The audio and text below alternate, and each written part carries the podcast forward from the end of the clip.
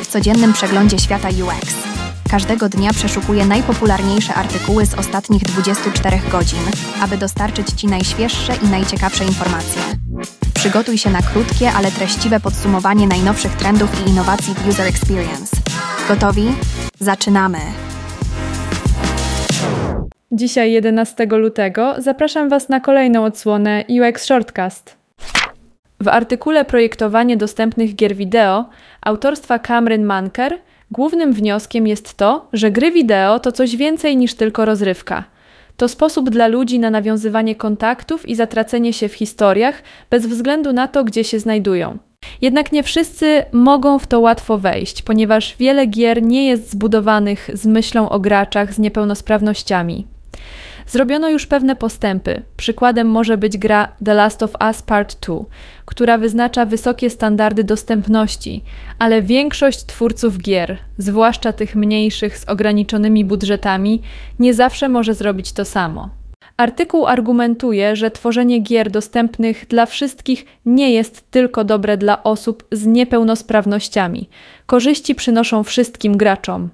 Tak jak w przypadku napisów dla niesłyszących, Oczywiście pomagają one osobom mającym problemy ze słuchem, ale przydają się także wielu innym, czy to z powodu hałaśliwych pomieszczeń, czy niezbyt dobrej jakości głośników. Pisanie Mankera w UX Collective sugeruje, że choć jest jeszcze wiele do nauczenia się o tworzeniu dostępnych gier, dobrym punktem wyjścia są wytyczne dostępności gier Game Accessibility Guidelines, które oferują twórcom wiele wskazówek do rozważenia.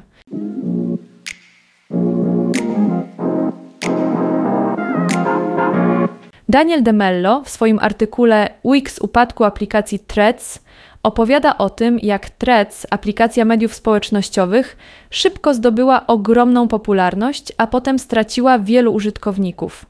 Aplikacja umożliwiała bardzo łatwe rejestracje za pomocą pojedynczego kliknięcia poprzez połączenie z Instagramem, co jednak przyczyniło się do pewnych problemów. Ludzie czuli się nieswojo, ponieważ aplikacja mieszała ich życie osobiste i zawodowe, tak jakbyś nie chciał rozmawiać o swojej wycieczce na ryby podczas rozmowy o pracę. Ponadto treści w threads zbyt przypominały reklamy i aplikacja nie chciała pokazywać ważnych wiadomości, które zwykle skłaniają ludzi do dyskusji. Co więcej, przy gigantach takich jak Twitter i Facebook, Threads miało trudności z utrzymaniem zainteresowania użytkowników, ponieważ nie oferowało niczego nowego ani wyjątkowego. Więc, mimo świetnego startu, Threads teraz walczy o utrzymanie się na rynku.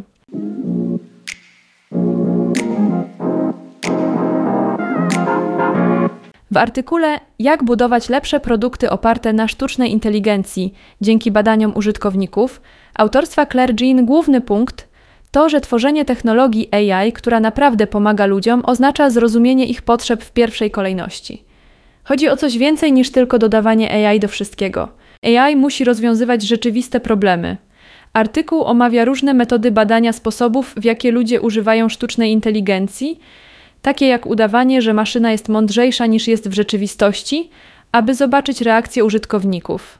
Metoda czarnoksiężnik z kraju OS oraz skontrolowanie zmian w ich używaniu produktu z biegiem czasu, badania podłużne. Podkreśla także znaczenie uzyskiwania informacji zwrotnych od użytkowników, aby czynić AI sprytniejszą i bardziej pomocną. Dodatkowo zaznacza kwestię zapewnienia, aby AI było sprawiedliwe i nie popełniało błędów, takich jak przypadkowe bycie stronniczym. Jean twierdzi, że aby AI działało dobrze, musi być skoncentrowany na ludziach z niego korzystających, a nie tylko na zaawansowanej technologii.